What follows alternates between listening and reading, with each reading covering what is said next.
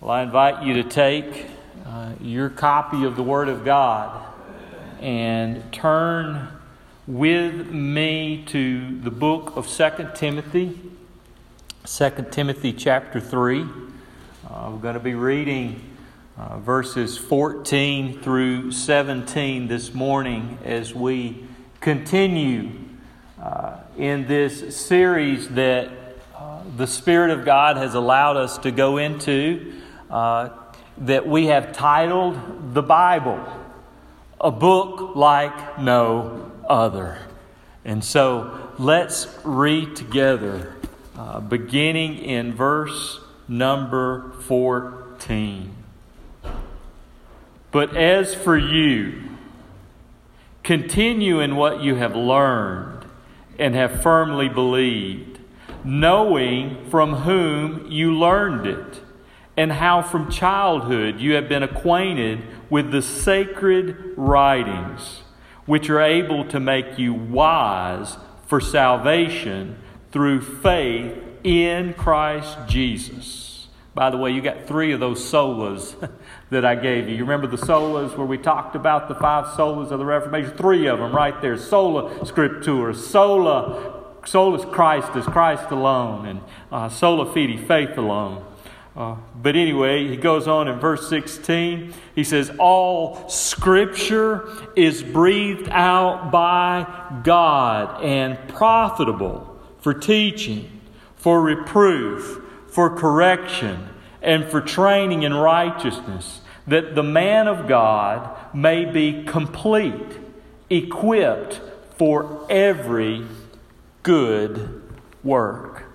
This is the Word of the Lord. The Bible,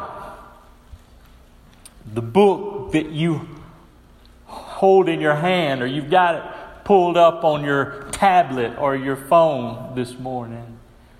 The Bible, it is a book like no other.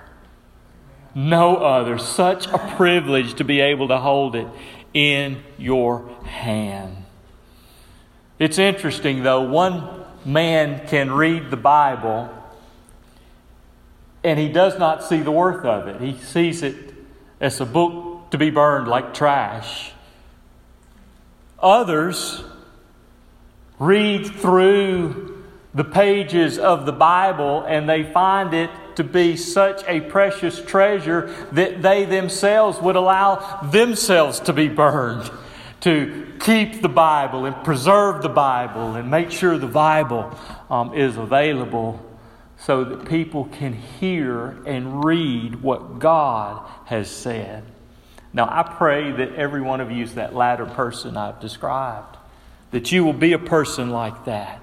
And it is my desire for you it's my desire because it's God's desire. I believe in this. My desire is I desire that you will walk away from these teachings on the Bible. You'll walk away from these teachings with your minds informed and your heart this is the important part. I don't want just your minds informed, but that your heart would be warmed by the 66 books and the 66 books alone that make up the canon of Scripture, that make up this book we call the Bible. I pray that you will, in seeing the significance of this book, you won't neglect it. It won't collect dust on your nightstand. That you will tap on the app that you have on your tablet for the Bible. You'll read it. You'll, it'll, it'll become um, a integral part of your spiritual journey.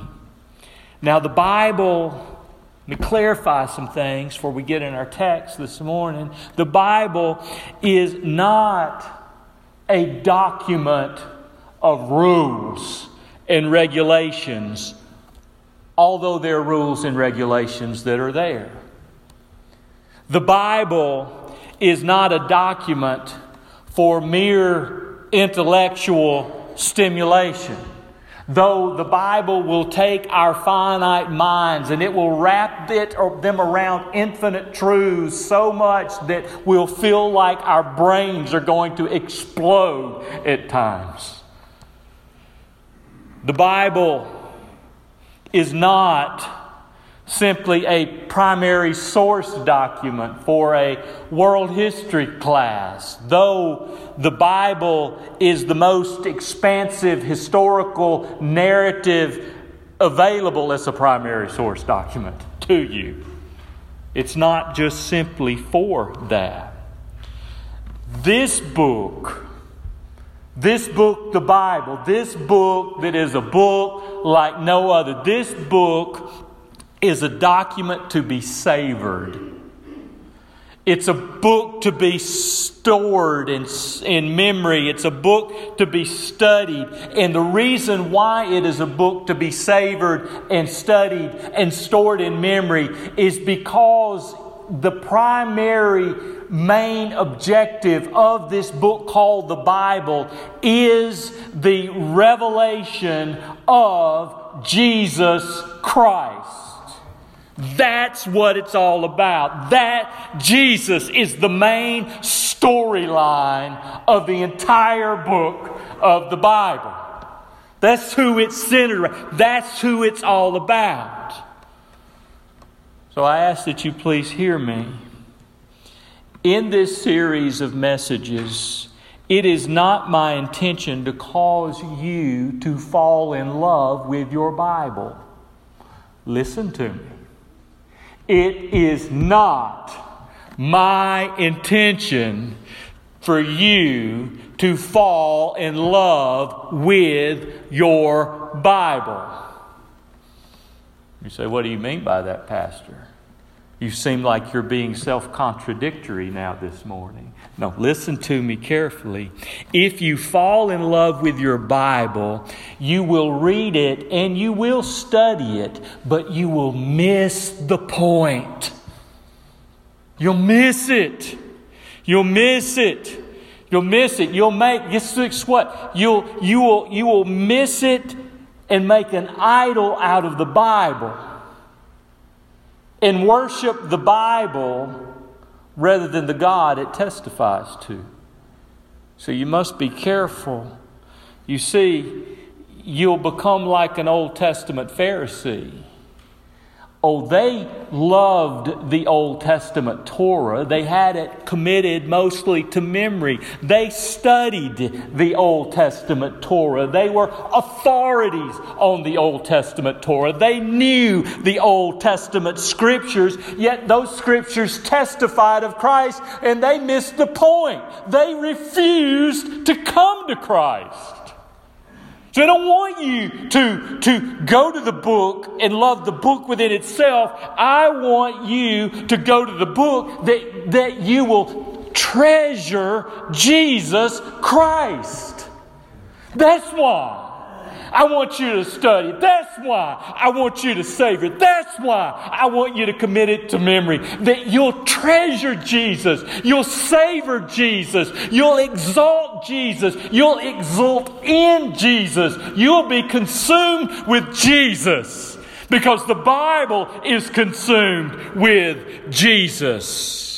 I have failed you as a pastor if you go to the Bible for any other reason other than that. If you walk away from this series of messages for it, with any other ideology in your heart other than being consumed with Jesus Christ, because every single part of this book, every doctrine that it teaches, every command that it gives, every sin that is rebuked, it is all about making much of Jesus, who is Christ and Lord.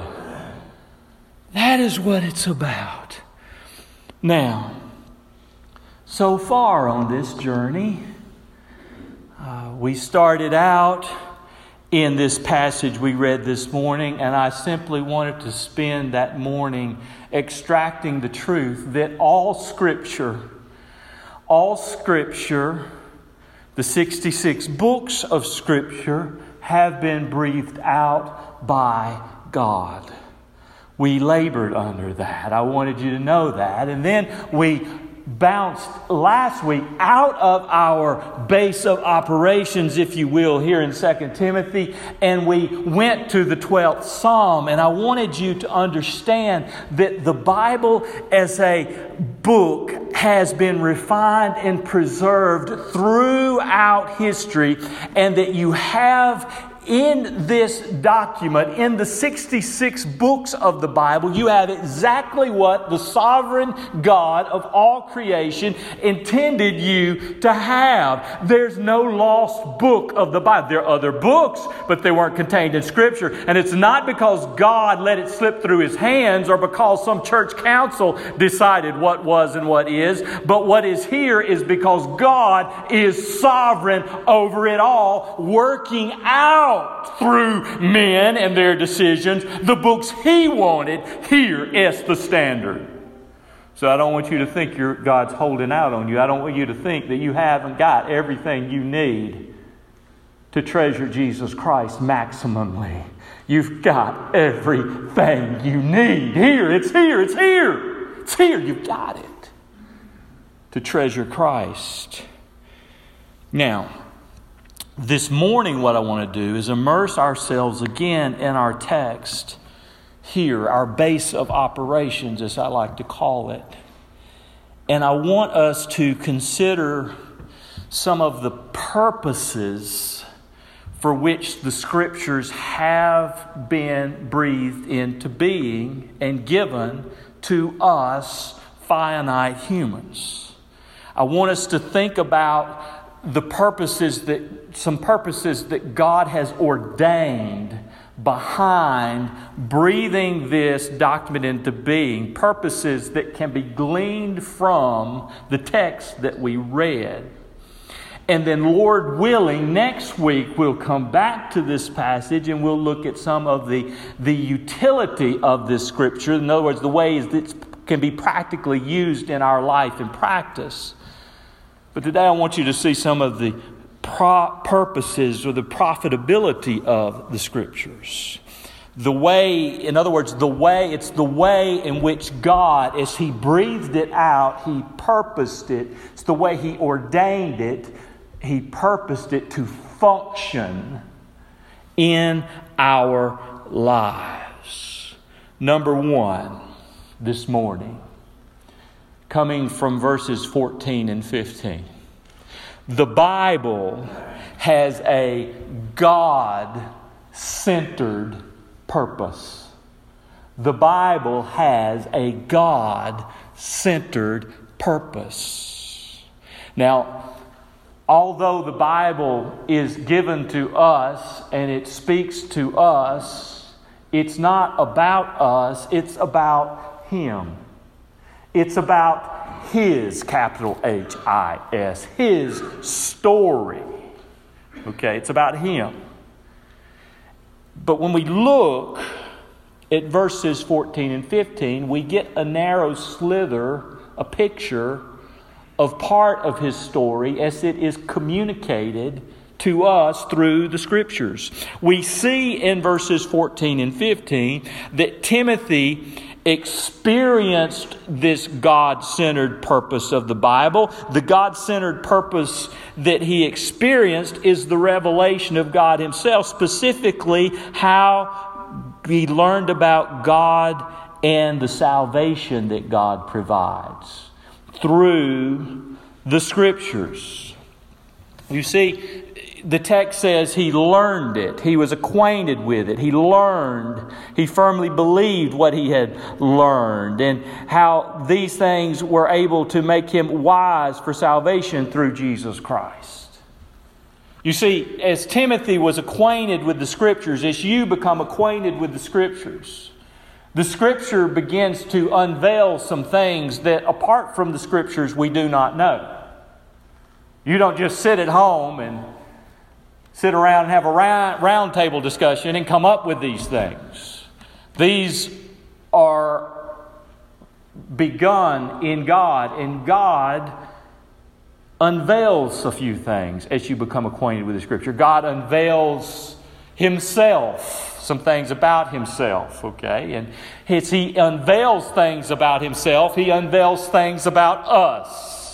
And as He unveils things to us about us as we become acquainted with the Scriptures, we realize how we are sinful we realize how we are totally corrupt. We realize how, since the fall of man, apart from a divine miracle, we are going to hell.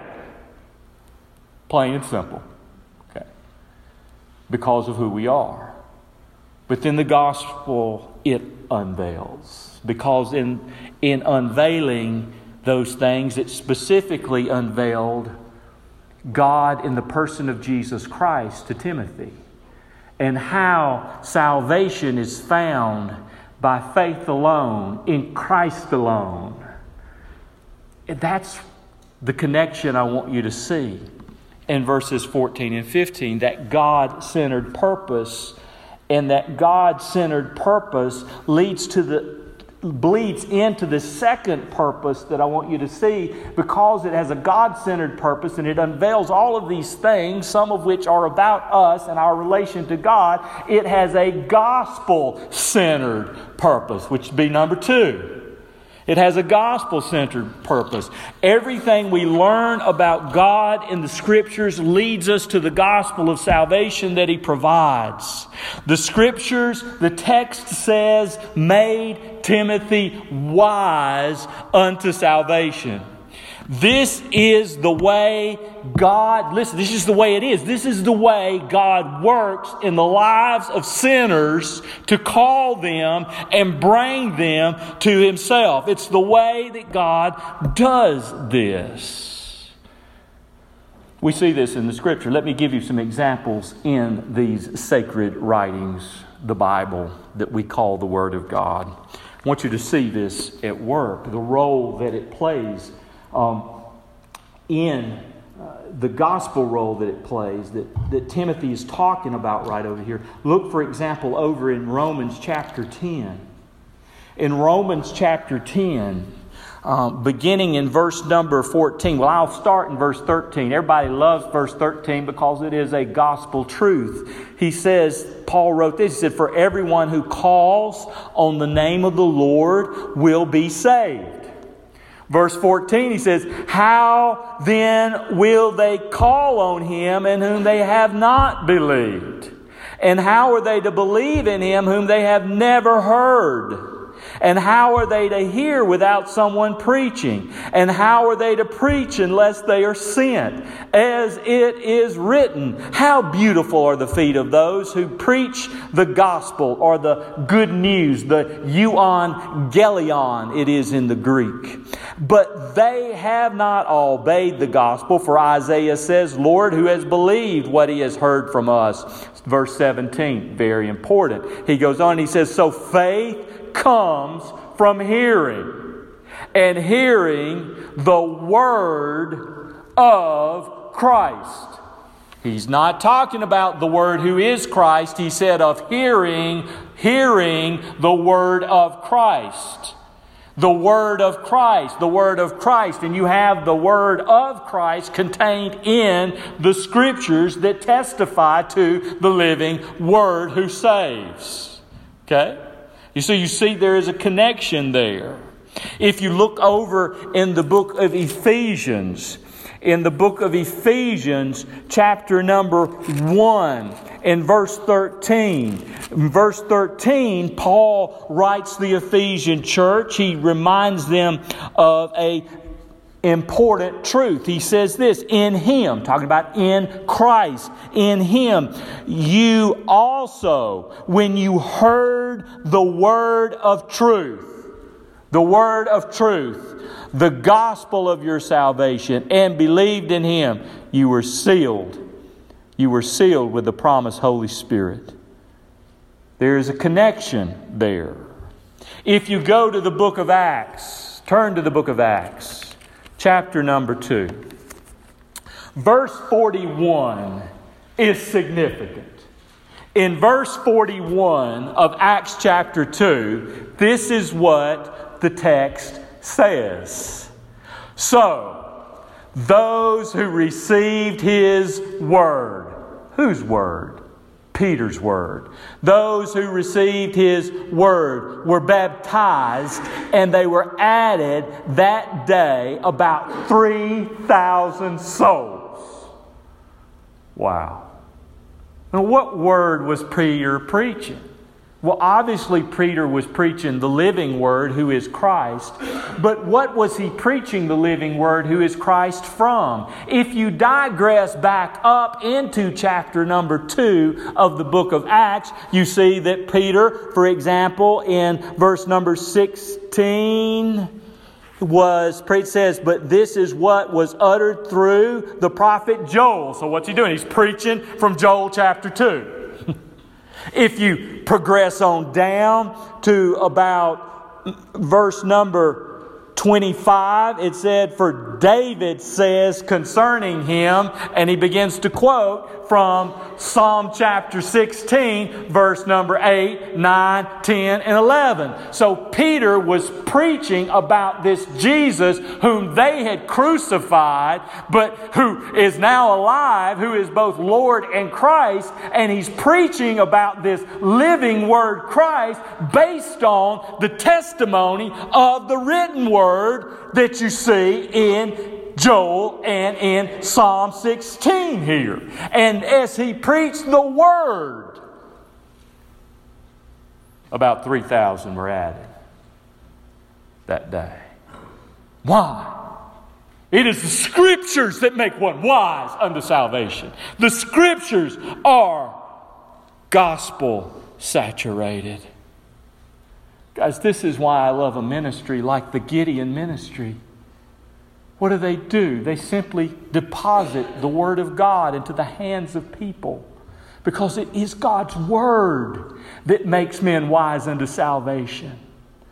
It's not who can develop the cutest little track and put the cutest little system of trying to help people understand something in plain terms. And I put quotes around that because the power is in the script. It's the scriptures that make one wise unto salvation. It's not our schemes and our strategies. It's the Scripture. It's the Bible. It's the Scripture. Sola Scriptura. Scripture alone. When a man stands to preach, it is the Scriptures he must preach and teach. It is not his power of oratory. It is not his skill at giving the cutest illustration. It is the Word of God that has been breathed out that has an irresistible power to it in the life of the sinner on whom the Holy Spirit is working. It's not that guy, it's him who operates through His Word. Do you understand that? It is the Bible. It is the Bible. Now, the Scriptures make one wise unto salvation. They are God centered, they are gospel centered. But the story of salvation does not end with a ticket to heaven. It doesn't stop there. Salvation's not merely about escaping hell. If that's all your understanding is of salvation, then you have a very Americanized understanding. Because that notion is just was made in America. That wasn't made in the scriptures. Yes, when you're saved, you're going to heaven. Yes, when you're saved, you're escaping the wrath of God in hell. That's not what it's all about. That's not the, the end of it. The salvation that the gospel brings is the salvation of the whole man. It justifies, makes us positionally just as if we've never sinned. Now, we usually just stop there. But it also the gospel. It sanctifies. That is, it takes those sinners that were, that were dead in their sins and in their trespasses, that looked like the enemy within their hearts, and it begins to mold them and shape them. Some people slowly, some people faster than others, but he begins to conform us to the image and likeness of Jesus Christ. That's what sanctification is, and it is a part of the gospel. It's not some second work of the Spirit, it's not some secondary optional thing you do. It is a result of the seed of the Holy Spirit being planted within you by the hand of sovereign grace. And you will begin to see that seed take sprout. And you will begin to reflect the image and likeness of Jesus. That's why in John it says, He in whose God's seed abides cannot continue in sin. That, not, that doesn't mean you don't ever sin, or that would contradict some of the rest of First John. But what that's saying is, is that it will, that will not be your primary characteristic. That will not be your lifestyle. That will not, you, you may sin, but you're going to be brought to repentance. You're going to be continually brought to repentance. Your life is a life of repentance, as Martin Luther said. But you can't just relax and embrace it until the day you die. You're being in a process of sanctification. And then what does the gospel do? It ultimately glorifies you. That's part of the gospel. That's the guarantee of the gospel. You will be glorified. When you see him, you shall be like him. That's when you are in his perfect image and likeness. That's the product of salvation, becoming just like Jesus in his humanity, not his deity. Becoming, remember Christ called the second Adam. You are becoming the Adam that you were intended to be before the first Adam fell. Without a nature stained with sin. My voice went high. I must be going through puberty again.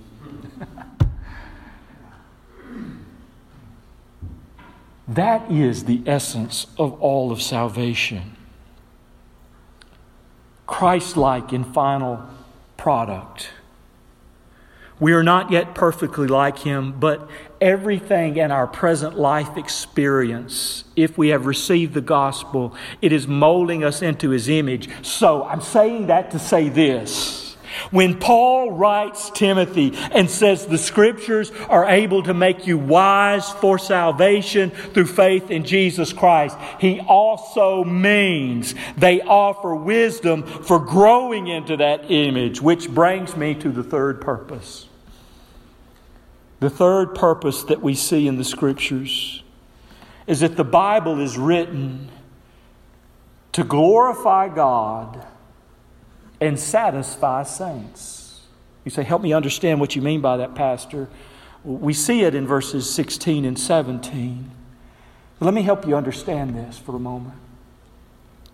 Salvation is growing into the likeness of Christ.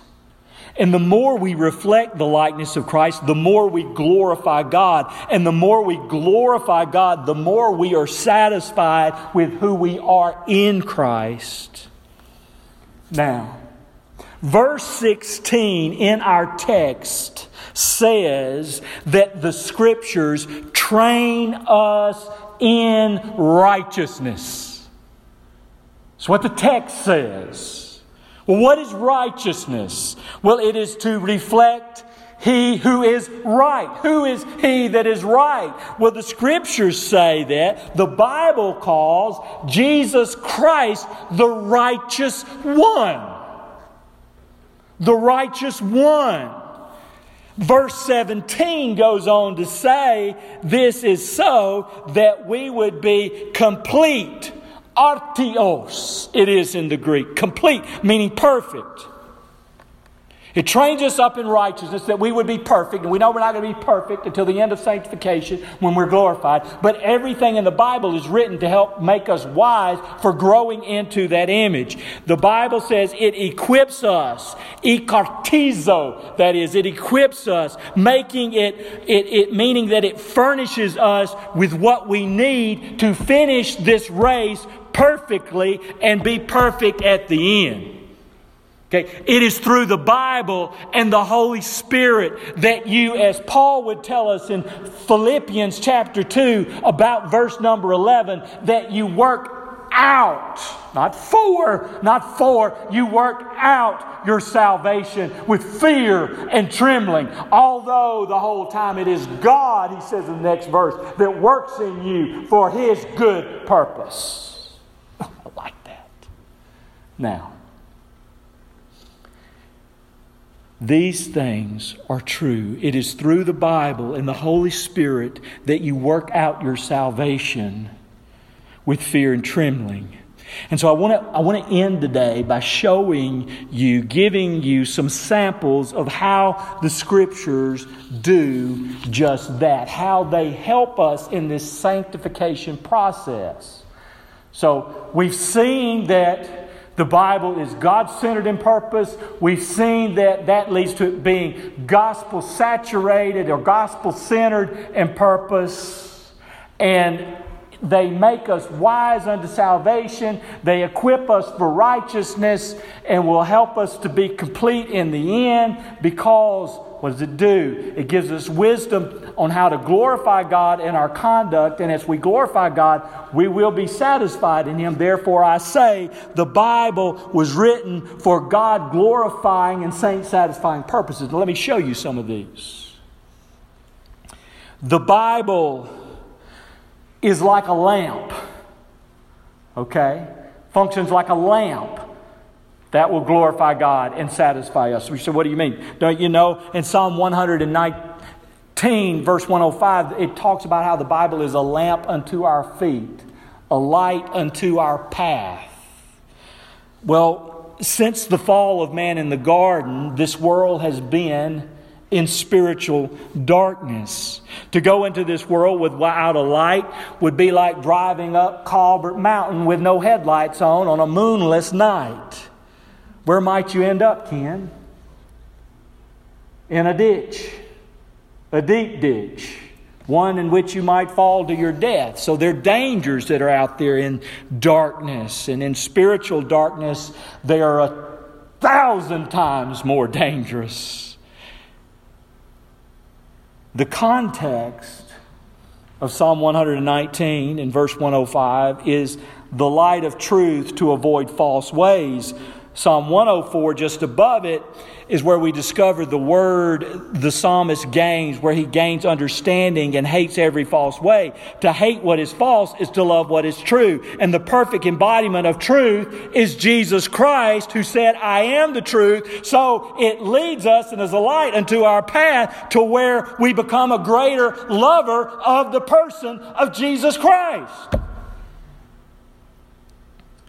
The Bible is like purified water for us. Another way, if you, you look over in Ephesians chapter number 5, in Ephesians number 5, in beginning in verse number 25 of Ephesians 5, he says, Husbands, love your wives as Christ loved the church and gave himself up for her that he might sanctify her, and this he's talking about the church now, that he might sanctify her, having cleansed her by the washing of the water with the word, so that he might present the church to himself in splendor without spot, wrinkle, or any such thing, that she might be holy and without blemish. That, my friend, is talking about practical holiness, not positional. And that the water of the Word can help us in some spiritually dynamic way become more holy and like Jesus Christ. All I want you to see from that text, I want you to see is that the Word of God is designed by God to cleanse out the filth of our character and make us cleaner, crisper reflections of Jesus. The Word plays this role in our lives until Jesus comes back for His church. So please do not neglect God's Word.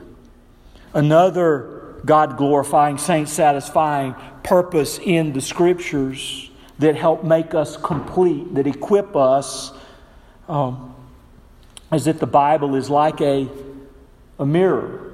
Not one with smudges and fingerprints on it, but like a, a nice Windex mirror. Okay?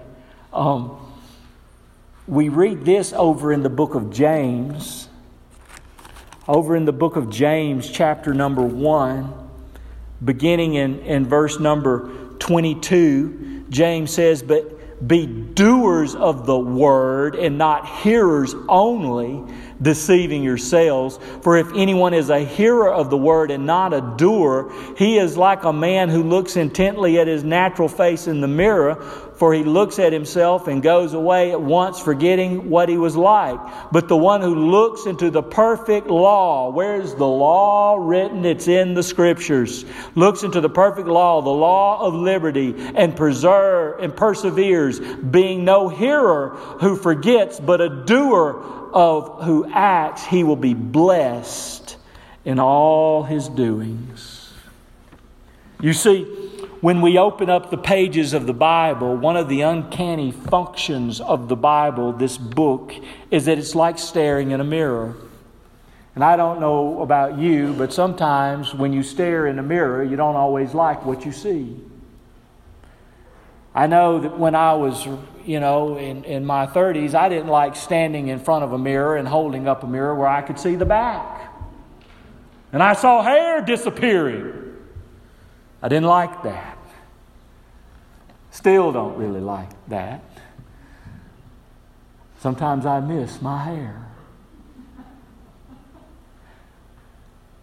That's why I wear a hat a lot. I got to keep my brain warm. Try to wear those hats that have an Alabama A on it, not one of those scarves like Sherry has that has an LSU tiger on it. Uh, but anyway, in all seriousness, though, the Bible has a way of exposing the imperfections in our character, things we don't like to look at. And many people try to forget what they see, so they walk away, and what they saw doesn't impact their attitudes and conduct. But what scares us and convicts us ought to drive us to the arms of the Savior. It ought to drive us to Jesus. And the purpose behind exposing our imperfections in the Word is to throw light on the darkness that we need to face in our lives, areas we need to grow in sanctification. And growth in Christ's likeness is painful at times. But we must press through the pain, persevere. In verse 25, we want to be a reality. We want to become not a hearer who forgets, but a doer who acts and will be blessed. Blessed, happy, satisfied with having a greater reflection of Jesus Christ. The purpose for which the book is written. Another God glorifying, saint satisfied purpose of the book. The Bible, it's like a hammer, it's like a great hammer. The Lord directly says in the book of Jeremiah, chapter number 23 and verse 20, 29, he says, Is not my word like a fire, declares the word, and like a hammer that breaks the rock into pieces? God's word is a hammer tearing down the old, building up the new. It's a hammer used by the Holy Spirit in the construction of Christ like character in your life and in mine. It's like a hammer. It does not matter if you're being torn down or built up. The strike and the blow of the hammer still hurts. It doesn't feel good. But it's under the strong and loving blows of the Word of God, who is for His child and not against them. Never forget that. Never forget that. The Bible also, you can deduce from that same verse that I read, it's not only like a hammer, but it's like a raging fire. It's like a fire that burns. It's, Jeremiah, uh, the word uses the word burns. It, it burns like a yard in late winter. What happens when you burn that yard in late winter? It'll come back what? Pretty and green. Weeds and pests perhaps have been eroded it's nothing but another word picture of how the Word purifies us, how the Word burns out of our lives the things that have no place there, the things that mar the beauty and the image and the likeness of Christ. Burns away. But it also is a fire that burns inside of you as well. There is a fire that burns inside with a passion and a hunger for more of Jesus. And it's used by the Holy, Holy Spirit to open our eyes so that we can recognize more of the beauty of Jesus Christ. That is an awesome thing. Do you remember what happened on the Emmaus Road? Do you remember what the text says in Luke's Gospel, chapter number 24, verse number 31 and 32? I'll read it to you. It says, Then their eyes were opened, and they knew him. Knew who? Knew Jesus. And he vanished from their sight. And they said to one another, Did not our heart burn within us while he talked with us on the road and while it wasn't just he was with him, but while he opened the scriptures to us. They burned with inside. I pray that you have that burning with inside of you. Holy Spirit ignited burning. You open the Word of God and He opens your eyes more to Jesus and your heart burns within you because you're overwhelmed with the all consuming satisfaction and superior beauty of the Savior, Jesus, who is Christ. Oh, I pray that that is your experience for the glory of God. We could back out of our text and look at some more things, but we're not going to do that this morning. I just simply wanted you to communicate to you in the context of the wording of 2 Timothy chapter 3 14 through 17 simply wanted you to see the Bible is written with a God centered purpose that leads to having a gospel centered purpose, which leads to, when you understand the impact of the gospel from justification, sanctification to glorification, the Bible works in producing God glorifying conduct, which is saint satisfying in our lives. So, again, I challenge you do not neglect the book. Do not wait till Sunday morning worship in the Word to open the book. Your life, your sanctifying life, depends on it. Don't neglect the book but read it. Read it as a guide to the heart of Jesus Christ. Read it not to know information. Read it not to check off your Bible reading chart so that at the end of the year you can say, Oh, yay me, I read the Bible in the year. Big whoop de doo. If it doesn't lead to a greater love of Jesus, reading the Bible in a year is useless.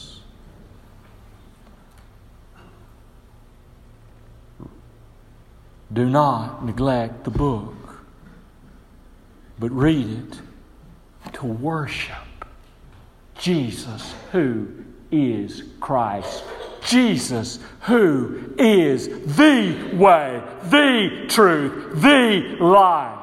Jesus, like my daughter sang about this morning, Jesus, for there's no other name given under men, under heaven, by which they must be saved. Jesus. Let the book lead you to Jesus, who is the King of kings and the Lord of lords. For there's no other name, no greater name. For every name in heaven and on earth and even in hell will bow and confess with their mouths that Jesus Christ is Lord to the glory of God the Father. Thus says the sacred writings we call the Bible. Now, this morning, we've come to the time for you to respond to God's Word. And I'm going to ask Gary to come and my wife to go to the piano. And Gary is going to lead us in a hymn of response, and you respond to God's Word. Perhaps we need to begin a gospel conversation because you're, you are concerned over the state of your soul. I would be glad to do that. Or perhaps this morning there's some other prayer need that is on your heart and you would like to be praying with other believers. Feel free to do that this moment.